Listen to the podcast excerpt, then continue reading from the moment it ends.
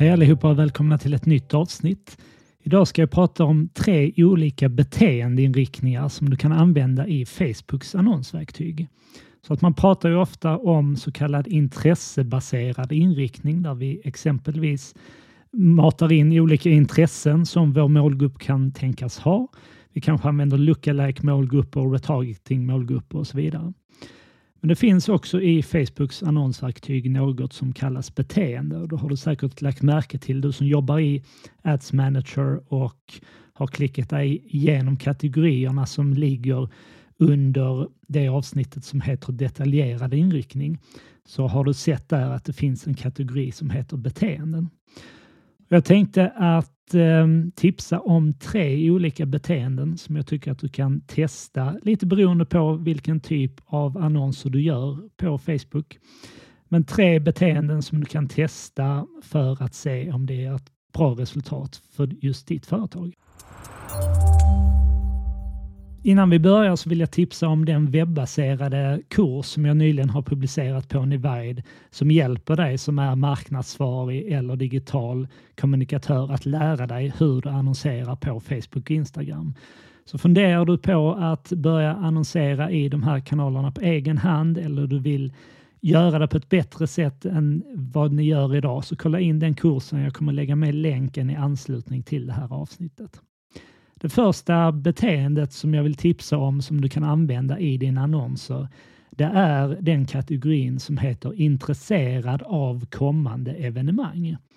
Den här hade jag föreslagit att du testar att använda om det är så att du marknadsför någon typ av evenemang. För då kommer du nå personer som tidigare har visat intresse för evenemang och därmed en ökad sannolikhet att de också kommer intressera sig för det evenemanget som du marknadsför. Så här kan du kombinera en intresseinriktning tillsammans med beteendet intresserad av kommande evenemang.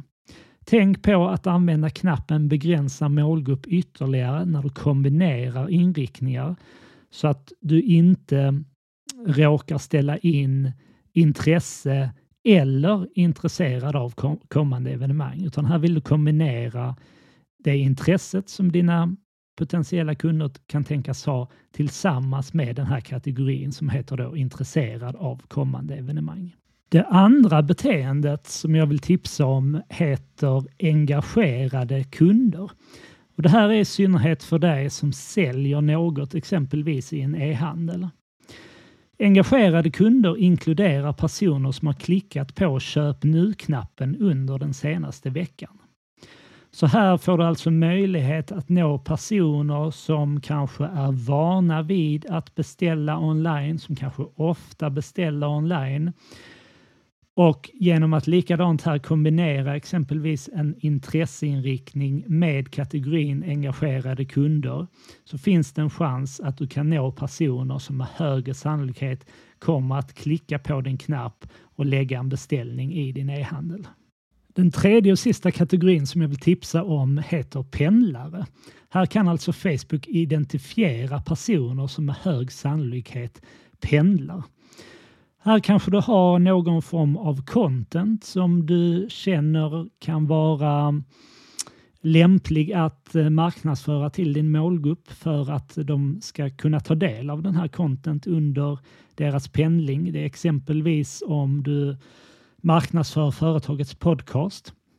Likadant här, kombinera en intresseinriktning tillsammans med pendlare.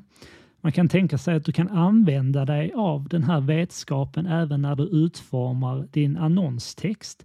Tilltala pendlaren i din annonstext. Tipsa om den här nya podden eller tipsa om den här content som ni har tagit fram som lämpar sig bra för din målgrupp att konsumera under deras pendling.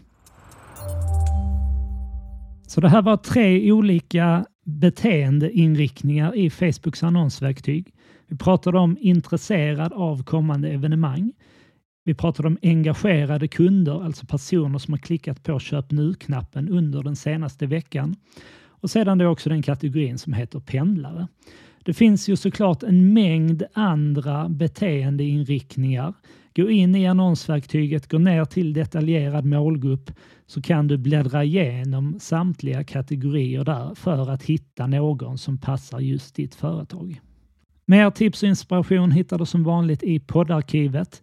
Vill du lära dig att bli bättre på annonsering på Facebook och Instagram? Kolla in i Vides hemsida. Vi har både öppna utbildningar, vi kan skräddarsy en utbildning för ditt företag och för dig som föredrar att sitta i lugn och ro och studera i din egen takt så finns det en e-kurs som är framtagen för i synnerhet dig som jobbar som marknadsansvarig eller digital kommunikatör. Så kolla gärna in det materialet. Med det sagt så vill jag önska dig lycka till och så hörs vi i podden här om en vecka igen. Ha det bra!